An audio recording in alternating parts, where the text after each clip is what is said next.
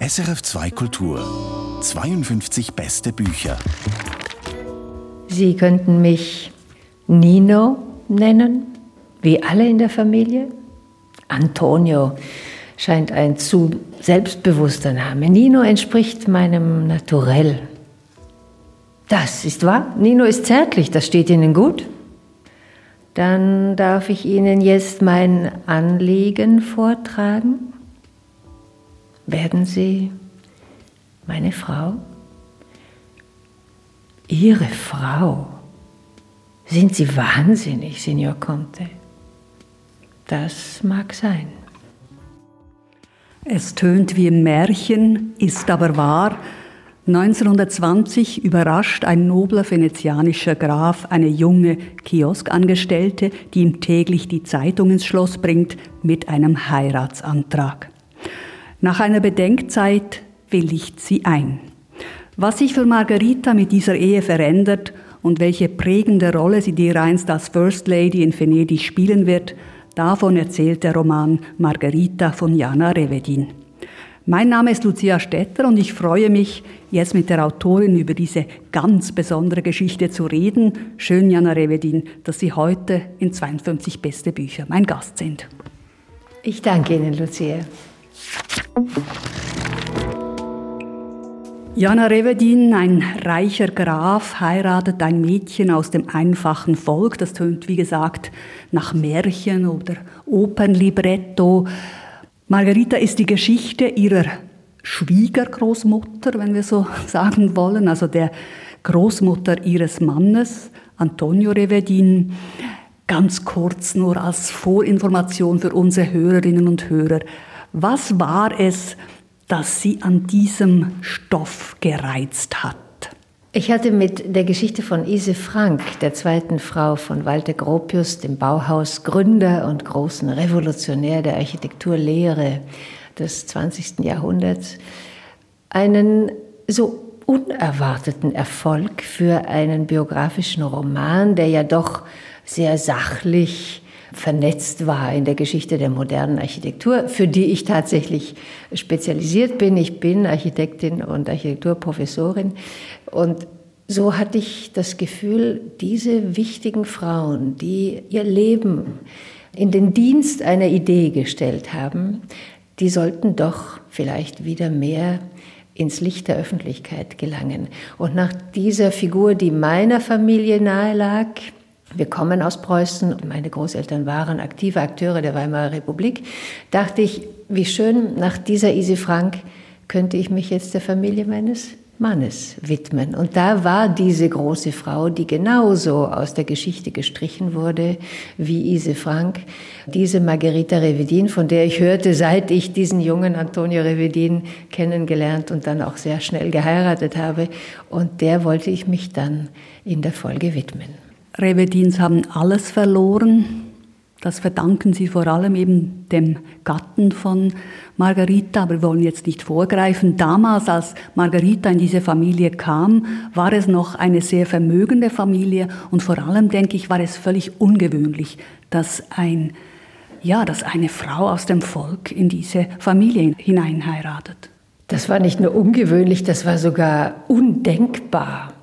Es musste der Erste Weltkrieg geschehen, in dem, ja, erinnern wir uns, der Großteil der europäischen Bevölkerung also hingeschlachtet wurde an einer, an einer schlecht organisierten Front. Äh, die Besten sind gefallen, so wie auch in der Familie Revedin. Der kleinere Bruder von Antonio Revedin fällt im Krieg und nach dem Krieg die, die nicht im Krieg gefallen sind und die vielleicht zu Hause blieben, so wie Antonio Nino Revedin, der die Hausgeschäfte übernimmt, damit nicht zwei Söhne an der Front eventuell noch dem Krieg äh, hinfallen. Auch die sind in Gefahr, mit der spanischen Grippe infiziert zu werden und im Jahr danach, gleich nach dem Ersten Weltkrieg 1918, 19, an dieser Epidemie zugrunde zu gehen.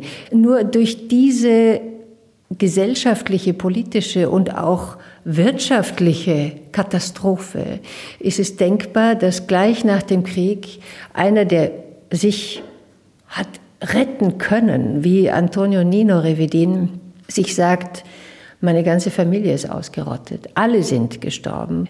Es gab keinen mehr in der Verwandtschaft, der etwas hätte dagegen sagen können.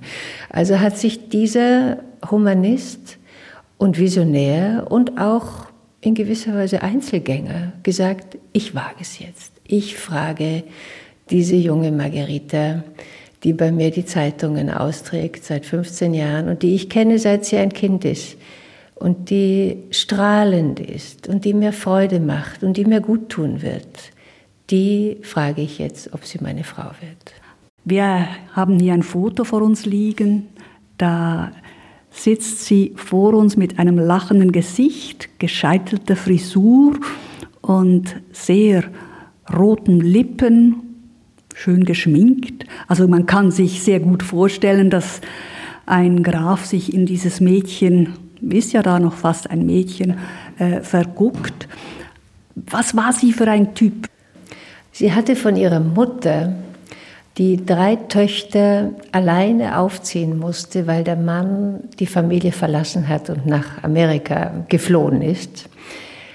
Von dieser Mutter hatte sie gelehrt bekommen und vorgelebt bekommen, weil jede Lehre kann ja nur vorgelebt werden wie wichtig es ist, im Leben nie aufzuhören zu lernen. Diese Mutter hat Tag und Nacht gearbeitet und war bei den Ursulinen in Treviso im Kloster angestellt, weil dieser Mann sie verlassen hatte und sie eigentlich seither mittellos war. Um diese drei Töchter, und Margherita war die mittlere von diesen drei Töchtern, eine bestmögliche Ausbildung zu ermöglichen. Die Kinder gingen bis zu einem Abitur in die Schule der Ursulinen.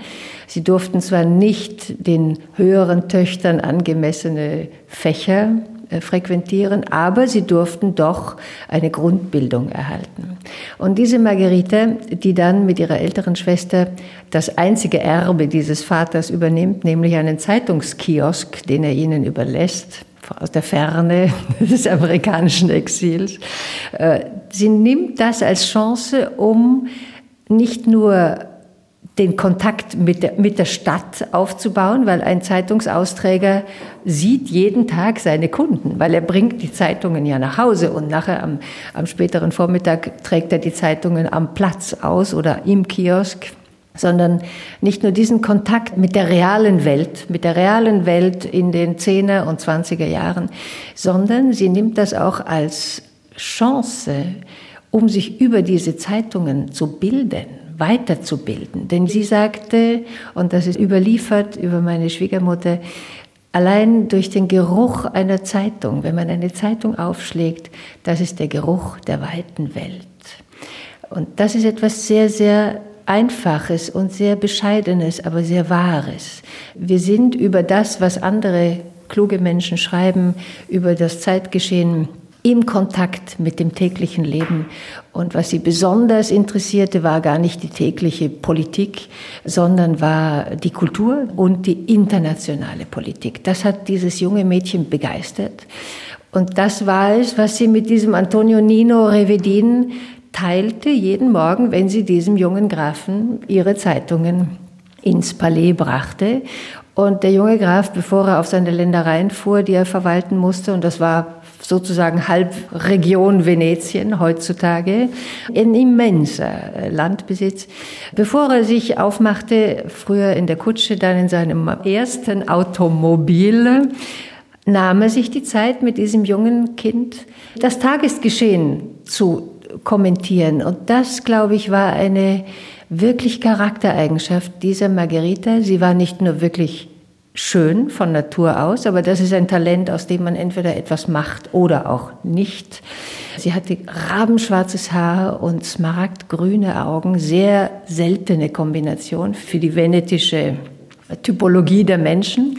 Aber sie war vor allem ehrgeizig mit sich selbst, sie war von Natur aus klug und sie wollte weiter lernen. Und das hat sie ihr Leben lang.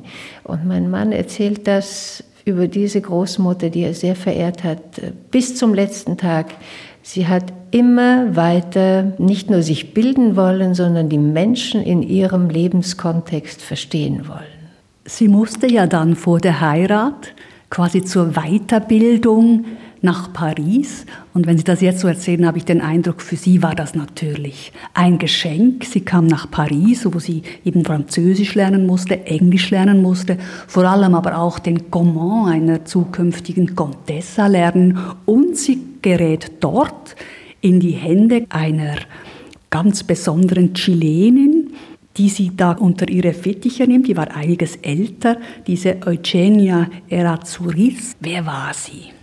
Eugenia Errázuriz, darf ich Ihnen jetzt schon sagen, ist die Heldin meines nächsten Romans, weil auch sie eine vergessene große Frau des 19. und 20. Jahrhunderts war, die die Geschichte ausradiert hat.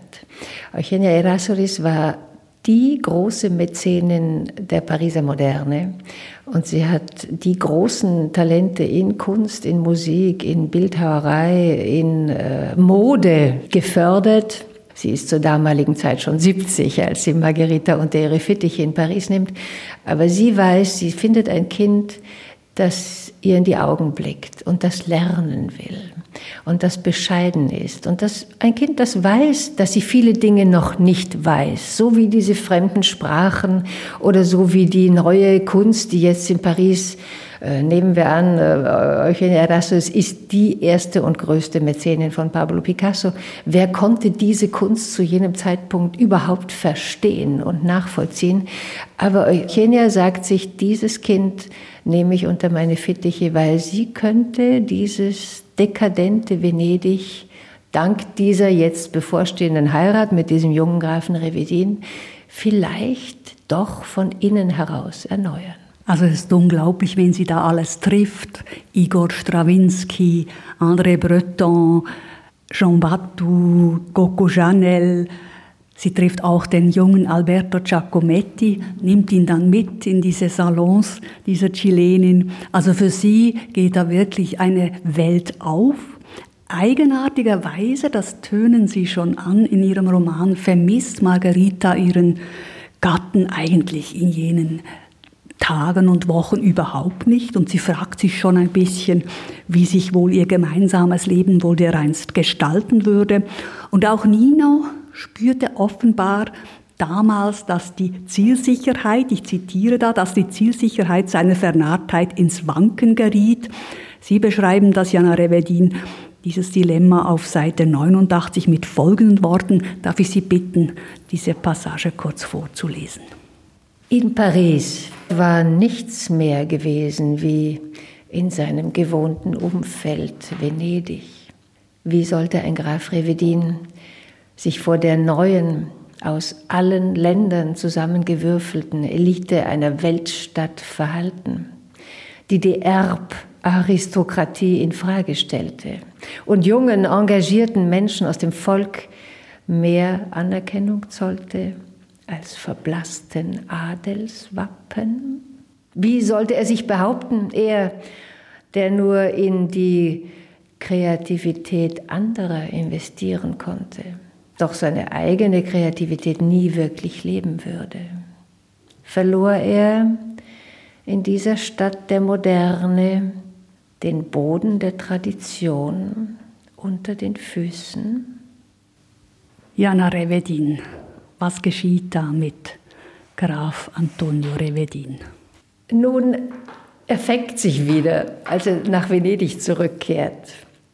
Und sie kommt ja dann nach. Und es gibt eine Hochzeit am Land. Und die einzige noch überlebende Verwandte in dieser Familie, eine Tante aus der Turiner Seite der Mutter vom Nino Revedin, die sagt, du machst das, Margarita, wie du es dir wünschst und wie du es für dich fühlst. Und sie lädt die gesamte Künstler und Artisten und äh, Rebellenklicke aus Paris zu dieser Hochzeit ein. Natürlich zum großen Nasenrümpfen der äh, venezianischen Aristokratie, die mit diesen jungen Leuten, die da heißen Coco Chanel oder Jean-Michel Franck oder äh, Alberto Giacometti, überhaupt nichts anfangen können. Die können sich weder benehmen in dem Sinn, noch kleiden sie sich in, in der traditionellen Form. Äh, Resultat, am Mittagessen sind noch die venezianischen Granden äh, präsent und fahren dann ab, etwas konsterniert, weil man mit diesen jungen Leuten überhaupt kein Gesprächsthema findet. Nino aber begreift in diesem präzisen Moment, dass das die Zukunft für seine Stadt sein wird und nicht die alten Kanone von Verhaltensspielchen und von äh, ja, 19. Jahrhundert und Stones of Venice, einer Stadt, die in sich zusammenfällt, sondern einer Stadt, die sich neu aufbauen will. Und allein diese fünf oder sechs oder sieben großen Figuren, zukünftigen großen Figuren, damals waren sie noch junge vollkommen unbekannte äh, Menschen, die sich einfach in Paris gefunden hatten, weil Paris die Stadt war, wo man dieses Melting Pot äh, leben konnte. Diese überzeugen ihn und er sagt sich, meine Margarita kann der Ankerpunkt sein für diese neue Generation von Talenten.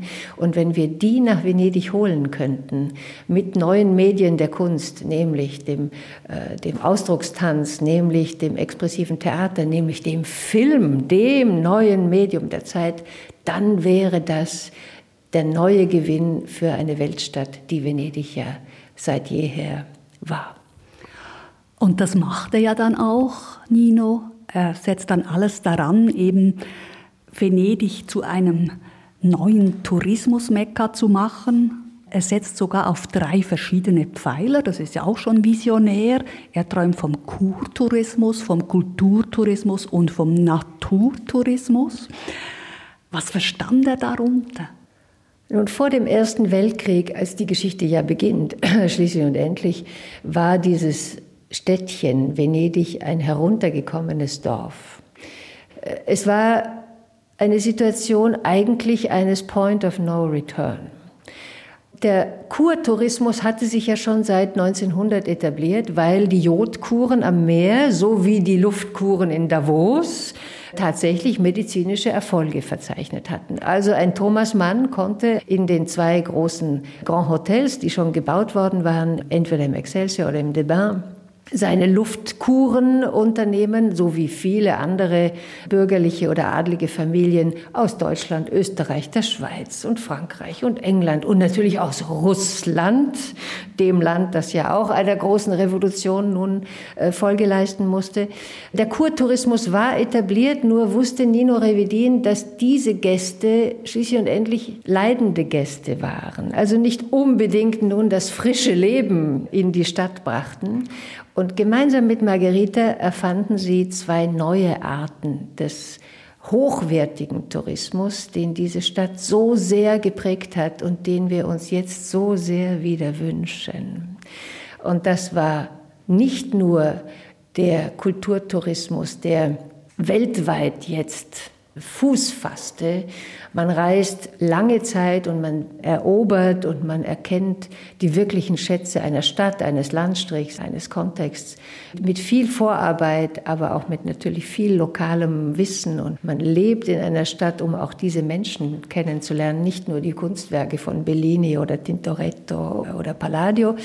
Das Zweite war, etwas ganz anderes, eigentlich diametral gegenübergestellt ist, nämlich der Naturtourismus. Die Natur gemeinsam mit der Kultur entdecken, denn die Natur, ein natürlicher Kontext, eine ökologische Gesamtvision hat ja diese Kultur grundsätzlich möglich gemacht. Und das war seine vielleicht noch zündendere Idee, dass die beiden, sie liebte die Natur, sie lebte in der Natur, er auch, er liebte die Lagune, er war ein großer Angler, ein großer Fischer, ein großer Jäger und er liebte vor allem die Fotografie, das neue Medium neben dem Film und wollte diese Natur Venedigs auch sichtbar machen. Und diese neue Dimension war vielleicht überhaupt der Erfolgsfaktor. Kommen Sie nach Venedig und wir etablieren neue Dimensionen der Biennale, Kunstbiennale, also Kunst für zeitgenössische Kunst, die es schon gab seit 1900. Wir erfinden neue Zweige dieser Biennale, nämlich für den Tanz, für das Theater und für den Film. Und wir laden Sie ein, den Lido als die Naturinsel vor Venedig zu entdecken. Dafür haben wir zwei Grand Hotels gebaut, dafür haben wir einen Flughafen gebaut, dafür bauen wir einen Golfplatz, dafür gibt es Ruderclubs, Schwimmclubs, Tontaubenschießen. Entdecken Sie diese neue Dimension Natur, die die Kultur dieser Stadt ja überhaupt erst inspiriert hat. Also das war dann doch eigentlich ein Erfolg mit gewissen Geschäftspartnern, aber das war Ninos und Margaritas Verdienst. Ja, und das ist heute vergessen, was aber nicht schlimm ist. Die Geschichte streicht gewisse Protagonisten, wenn sie nicht in jenem Moment einen Biografen gefunden haben, der sie weiterträgt. Und das war mein Auftrag, diese zwei Figuren wieder zu entdecken. Wo war denn Ihre Stärke in diesem Ganzen gegenüber Nino? Zunächst ihre wirkliche Entdeckung in Paris dieser neuen Szene, die sie nach Venedig geholt hat. Ich bin sicher, die Venezianer allein, selbst Nino, war viel zu provinziell. Ob schon seiner wunderbaren Erziehung und all seiner äh, aristokratischen Kontakte, die ja über die ganze Welt sich spannten. Aber sie hatte diese Unvoreingenommenheit und sie hat diese ganz persönlichen Kontakte in Paris hergestellt. Und wenn eine Eugenia Erasmus mit ihrem Pablo Picasso und ihrer Coco Chanel und ihrem Igor Stravinsky hier angerauscht sind, dann war das ein Ereignis für dieses Dorf Venedig. Und das hat Wellen geschlagen. Und selbst die große Aristokratie muss sich zu jener Zeitpunkt gesagt haben, mein Gott, lassen wir sie halt machen. Sie bringt frisches Publikum. Und das ist ein Publikum, das lange bleibt und das auch in der Stadt arbeitet. Das ist ja mein großer Wunsch für diese Stadt, dass wir wieder ein Ort würden, wo man lebt und arbeitet, nicht nur besucht und schöne ein, zwei, drei Tage verbringt. Diese Künstler blieben hier und arbeiteten einen ganzen Sommer hier oder über einen ganzen Winter. Und das hat sie vermocht, diese neue Inspiration in die Stadt zu bringen. Gleichzeitig war Nino ein großer Visionär, aber ein schlechter Abarbeiter. Er wäre nicht der gewesen, wie Sie, die jeden Samstag oder Sonntag ein Mittagessen oder ein Diner im Debain oder im Excelsior veranstaltet hätten, damit die Menschen vor Ort sich eingebunden fühlen und wohlfühlen mit örtlichen Einwohnern, Größen auch sich bekannt machen dürften mit präsenten Künstlern oder großen politischen oder historischen Figuren. Das hat sie gemacht. Er war schon längst beim übernächsten Projekt unterwegs, was nicht unbedingt erfolgreich dann werden sollte, aber sie war die tägliche Präsenz. Eine Figur spielt eine wichtige Rolle im Leben von Margarita. Und zwar ist das Peggy Guggenheim. Und da gibt es einmal eine wunderbare Szene, wo sie diese Peggy beschreiben. Sie hatte so ihre eigene Art des amerikanischen Auftritts. Die Flügeltüren des Eingangs neben dem Tresen wurden jetzt von außen geöffnet und wie immer wehte der Meerwind aus der Calle Valaresso durch den ganzen Raum. Peggy stürmte herein, gefolgt von zwei jungen Begleitern. Sie trug einen bodenlangen weißen Nerz über einem apfelgrünen, für ihre Figur viel zu engen Jerseykleid und knallroten Wollstrümpfen. Die Haare hatte sie sich in diesem Herbst schlohweiß färben lassen, weil sie dachte, das mache sie jünger. Leider geriet die Nuance bei ihrer von Haus aus ebenholzschwarzen Mähne immer leicht lila ein Ton, der sich mit dem Nerzweiß, doch erst recht mit dem Apfelgrün ihrer Robe und dem Tomatenrot ihrer Strümpfe stach. Sie blieb ihrer Sonnenbrillenmanie auch im Winter treu. Heute trug sie eines ihrer Fledermausmodelle, die sie sich bei Edward Melcourt in New York maßanfertigen ließ. Der Ton war bei dem strahlenden Tag draußen und den Farben ihrer sonstigen Miese kaum zu erklären. Der Rahmen der Brille war Trauer, schwarz, die Gläser Fliederfarben. Jana Revedin las einen Ausschnitt aus ihrem Roman Margarita, über den wir heute in 52 beste Bücher sprechen. Peggy Guggenheim, ein farbenfroher Mensch, hat man den Eindruck, auch sehr ein emotionaler Mensch. In ihrem Roman kommt sie mir auch entgegen als jemand, der sich immer wieder für etwas Neues begeistert. Aber zu Margarita war sie eine ganz treue Freundin. Und ich denke, sie verdankt auch viel Margarita. Sie fand durch Margarita auch irgendwie eine Bestimmung. Ja, ich beschreibe einen Moment im Jahr 1933. Gerade hat Hitler die Macht in Deutschland ergriffen. Und drei Damen sitzen auf einem Campo in Venedig zusammen. Peggy Guggenheim, die große französische Mäzenin Eugenia Erasuris und die junge Margherita. Peggy und Margherita sind gleich jung, also gleich alt in jenem Moment. Und wir verfolgen eine Unterhaltung und merken, diese Eugenia Erasuris aus der Höhe ihrer Erfahrung, seit 50 Jahren entdeckt sie Talente und fördert sie und macht sie und steht auch zu ihnen. Das ist ja wichtig bei einem großen Mäzen. Die junge Margherita, die in ihrer Rolle als Neuerfinderin einer Stadt und ihres Kontextes und ihrer Menschen ihre Erfüllung findet. Und eine Peggy Guggenheim, die noch bisher nur Erbin ist und sich noch nicht erklärt hat in ihrer neuen Lebensmittelpunktstadt Paris, wo sie sich eigentlich engagieren will. In der zeitgenössischen Kunst oder im Theater oder eher in der Oper, der sie auch sehr zugeneigt war, oder vielleicht in anderen Medien wie dem Film, der Fotografie. Sie ist vollkommen orientierungslos und sie hängt einer großen Passion nach, die sie ihr ganzes Leben begleiten wird. Sie sammelt Männer. Ein Hobby, das sehr aufwendig ist und nicht nur finanziell aufwendig, sondern sie auch teilweise an den Rand ihrer Existenz bringt. Entsprechend harsch wird sie über die Jahre und vielleicht auch aus wirklichen Gründen enttäuscht und irgendwie zukunftsunfroh. Sie verliert die Hoffnung in die Menschen.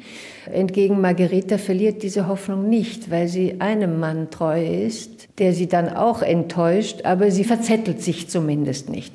Und in dieser Szene auf dem Campo San Giovanni Paolo vor dem Stadtkrankenhaus sitzen diese drei Damen beieinander und Margherita wird in jenem Moment Peggy fragen, was willst du eigentlich mit deinem Leben machen?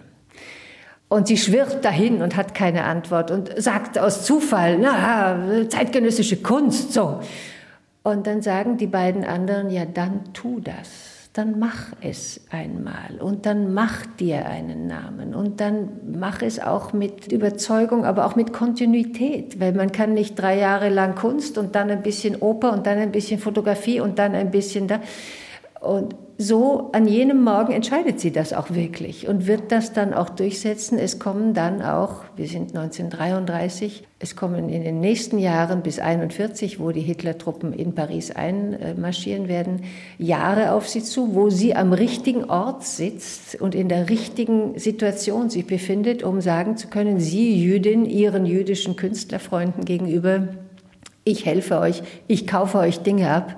Und als 41 im Frühling alle Künstlerkollegen fluchtartig die Stadt verlassen müssen, äh, sonst würden sie eingesperrt oder sogar deportiert, da hat sie die Chance ihres Lebens und rafft zusammen, was sie zusammenraffen kann, hat auch die Weitsicht und natürlich die Kontakte in New York über ihren Onkel Salomon, den sie hasst, aber den sie dann nützt, zu sagen, ich brauche noch einen Container, um diese Werke nach New York schaffen zu können. Und das ist der Grundstein ihrer Sammlung und der Grundstein auch ihres wirklichen dauerhaften Erfolges, für den man sie beglückwünschen muss. Sie kommt dann nach Exiljahr, Exiljahren ist lustig, weil sie ist ja in New York geboren, aber sie hasst diese Stadt aufgrund ihrer Familiengeschichte.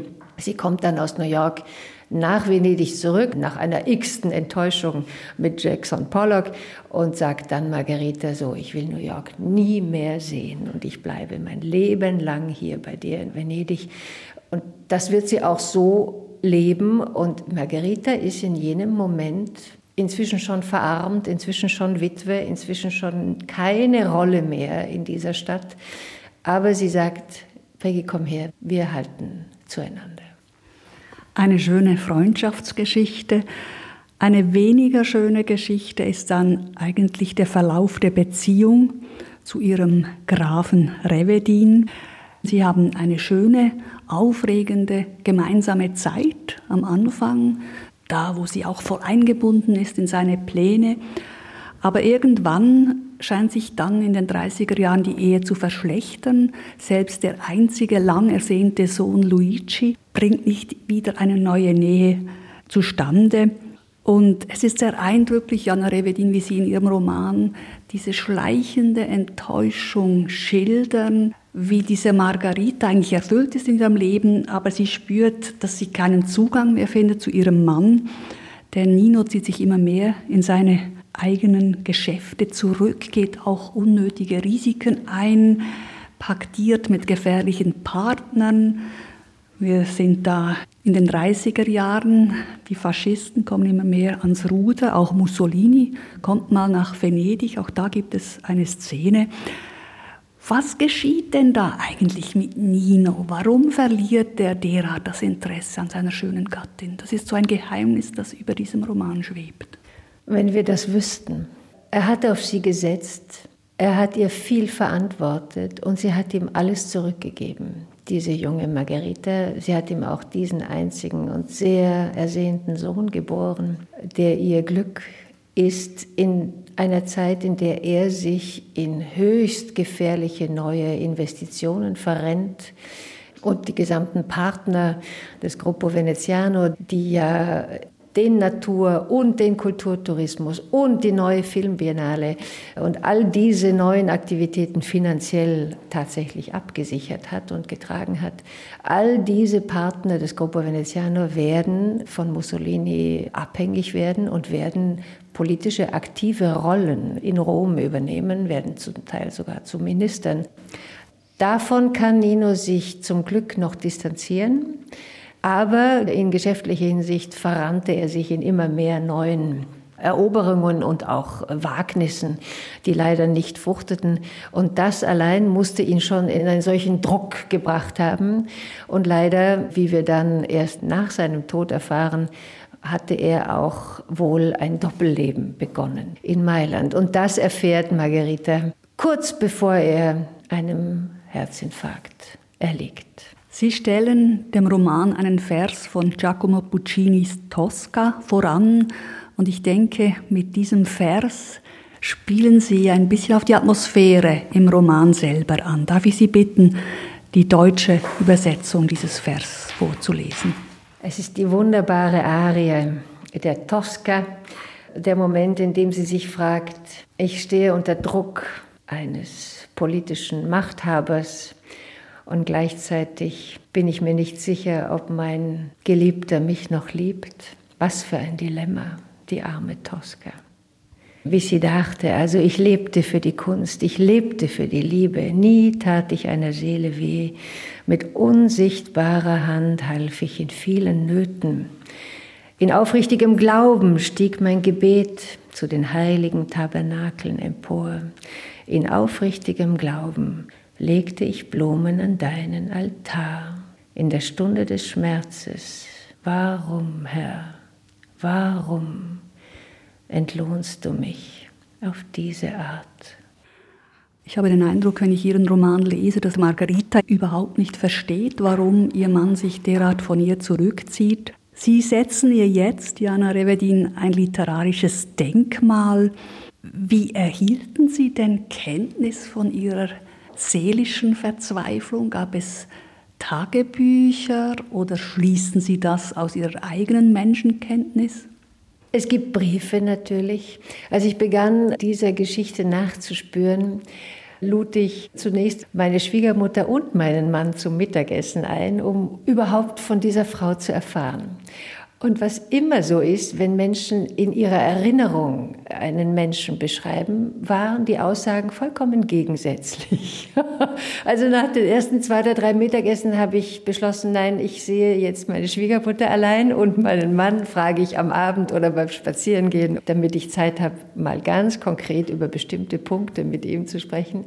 Es war von beiden Seiten dieser letzten Lebenszeugen der Margareta. Sie wurde ja sehr alt und ist dann an einem Morgen äh, friedlich, in, eines Nachts friedlich in ihrem Bett eingeschlafen. Aber beide dieser letzten lebenden noch Zeitzeugen haben einen unglaublichen Respekt vor dieser Frau bezeugt. Ich bin dann weitergegangen. Natürlich habe ich das gesamte Fotoarchiv aufgearbeitet, das ja nicht nur die Stadtporträts, sondern natürlich auch Porträts aus dem Familienleben des kleinen Sohns und Margherita und Nino beim Golfspielen und die Feste im Excelsior, wo sie ihre Künstlerfreunde einladen, Greta Garbo, um was zu sagen, oder Clark Gable. Aber eben auch die intimen Momente, wo sie zu Hause mit dem kleinen Luigi und ihrem Hund Bonzo sitzen. Das waren alles Momente, die mir gezeigt haben, diese Margherita, wie wichtig sie dieses kleine Familienjuwel genommen hat, wie viel ihrer Zeit neben den Aktivitäten am Lido, in den zwei Grand Hotels und am Golfplatz, den sie ja selber mitgegründet hat, wie viel ihrer Zeit ihr wichtig war, in diese kleine Familie zu investieren und in eine Intimität, die dort geherrscht hat, mit einem Sohn, der ihr sehr fremd war, der ganz anders war als sie und sie doch versucht hat, diesen kleinen Luigi in einer Naturbezogenheit, in einer Einfachheit und einer Bescheidenheit zu erziehen, so wie ihre Mutter sie und ihre Schwestern erzogen hatte. Aber so eben diese inneren Abgründe, über die man vielleicht nicht so spricht, so eine schleichende Enttäuschung in der Liebe, haben die das herausinterpretiert auch ein bisschen? Ich denke, sich ist da nicht hausieren gegangen mit ihrem Kummer. Ganz und gar nicht. Sie war sicher nicht jemand, der ähm, sich je beklagt hätte oder gejammert hätte.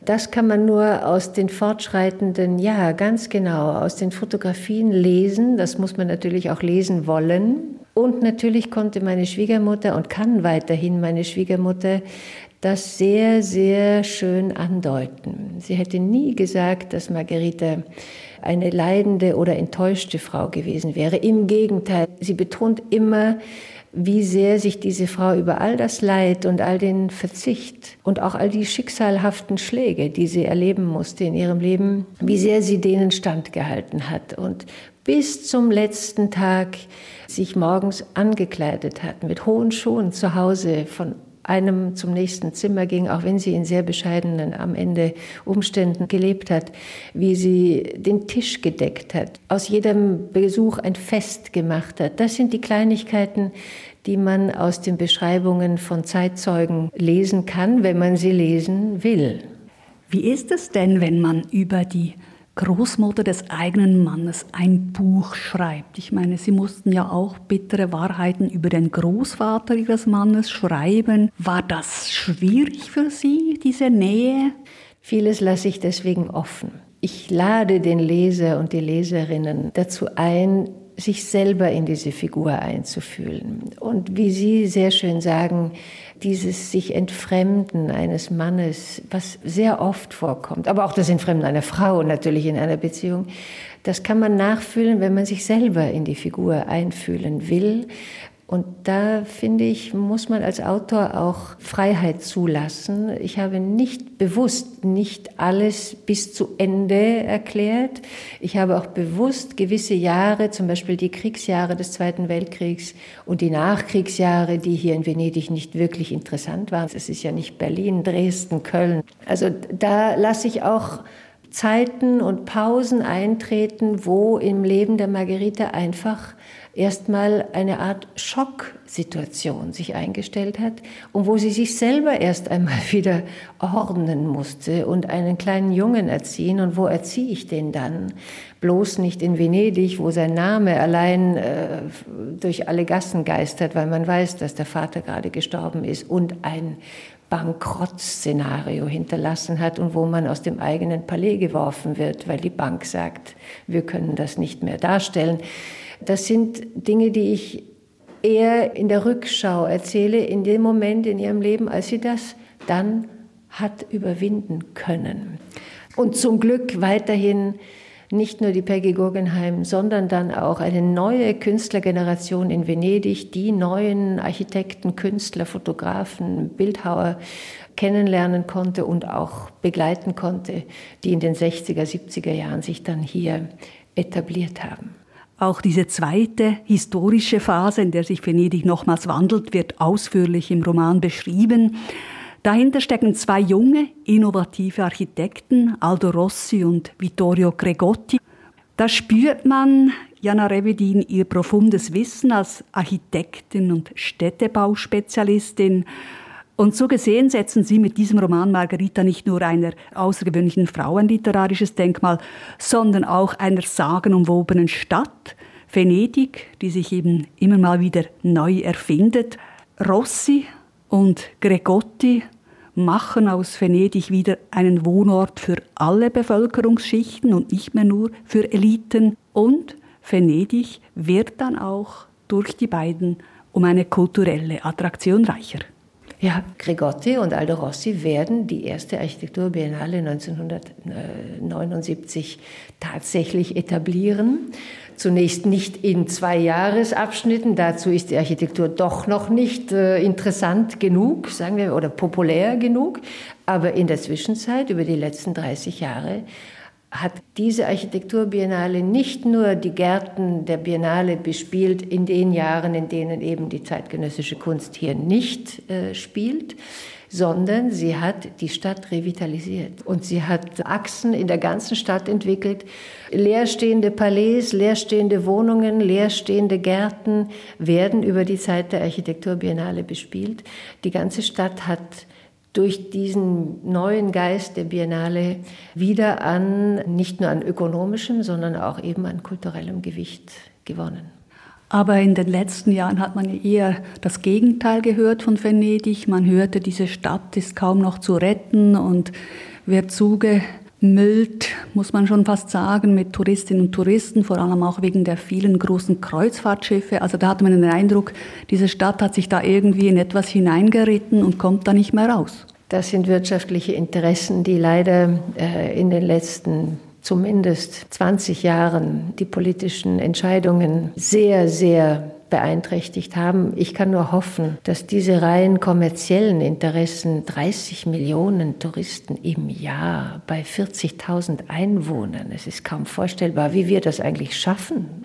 Allein ganz, ganz, ganz pragmatisch gesehen, wie, wie der Müll entsorgt wird, wie die Stadt weiterhin sauber gehalten werden kann. Das ist ein Wo eines Massentourismus, zu dem wir uns leider die ganze Weltbevölkerung hat hinreißen lassen. Und das muss aufhören. Und da sind Sie zuversichtlich, dass das geschehen könnte? Ich arbeite darauf hin. Ich habe Margarita geschrieben, um ein wenigen von unseren Zeitgenossen zu zeigen, dass jede Stadt sich neu erfinden kann. Jedes Dorf, jeder Weiler kann sagen, ab jetzt machen wir es anders. Oder ab jetzt machen wir etwas Neues. Oder ab jetzt erinnern wir uns, wie es unsere Großeltern gemacht haben. Aber wir interpretieren es natürlich neu. Max Weber sagte, städtische Qualität oder Lebensqualität hängt nicht von der Dichte oder von der Größe ab, sondern von der sozialen Mischung. Und das hat Margarita in den 20er Jahren aus diesen einfachen Verhältnissen und aus dieser schlichten Jugend, aus der sie kam, geschafft. Natürlich dank der Heirat mit diesem wirklich weitsichtigen und visionären Antonio Nino Rivedin. Das kann jeder schaffen, der sich mit Menschen zusammentut, die in der gleichen Vision zu Hause sind. Ich bin sicher, Venedig könnte es, so wie Paris es kann. Vor 20 Jahren habe ich das mit Jan Gehl in Kopenhagen durchexerziert und das ist die Stadt der größten Wohnqualität, die wir in Europa haben, aus einer verarmten Hafen Stadt äh, geworden. Wien versucht es umzusetzen und zwar kontinuierlich. Sozialer Wohnbau, leistbarer Wohnbau, die Nähe vom Arbeitsort zum Wohnort, Fußgängerzonen, neue Durchmischungen in der Stadt. Das sind Tendenzen, die wir nur beginnen müssen. Es ist politisch natürlich nicht immer ein gemähtes Feld, aber da muss ein Politiker eben auch den Mut haben und sagen, ich wage es jetzt. Ein schönes Schlusswort, Jana Revedin. Ein schönes Schlusswort auch zu Margarita, zum Roman, denn eben auch sie war jemand, der Visionen hatte und vor allem auch viel gemacht hat, um sie zu verwirklichen. Ganz herzlichen Dank für dieses Gespräch. Herzlichen Dank Ihnen. Hier nochmals die genauen Angaben zum vorgestellten Roman. Er heißt Margarita und ist im Aufbauverlag erschienen. Redaktion und Moderation dieser Sendung Lucia Stettler. 52 beste Bücher. Podcast.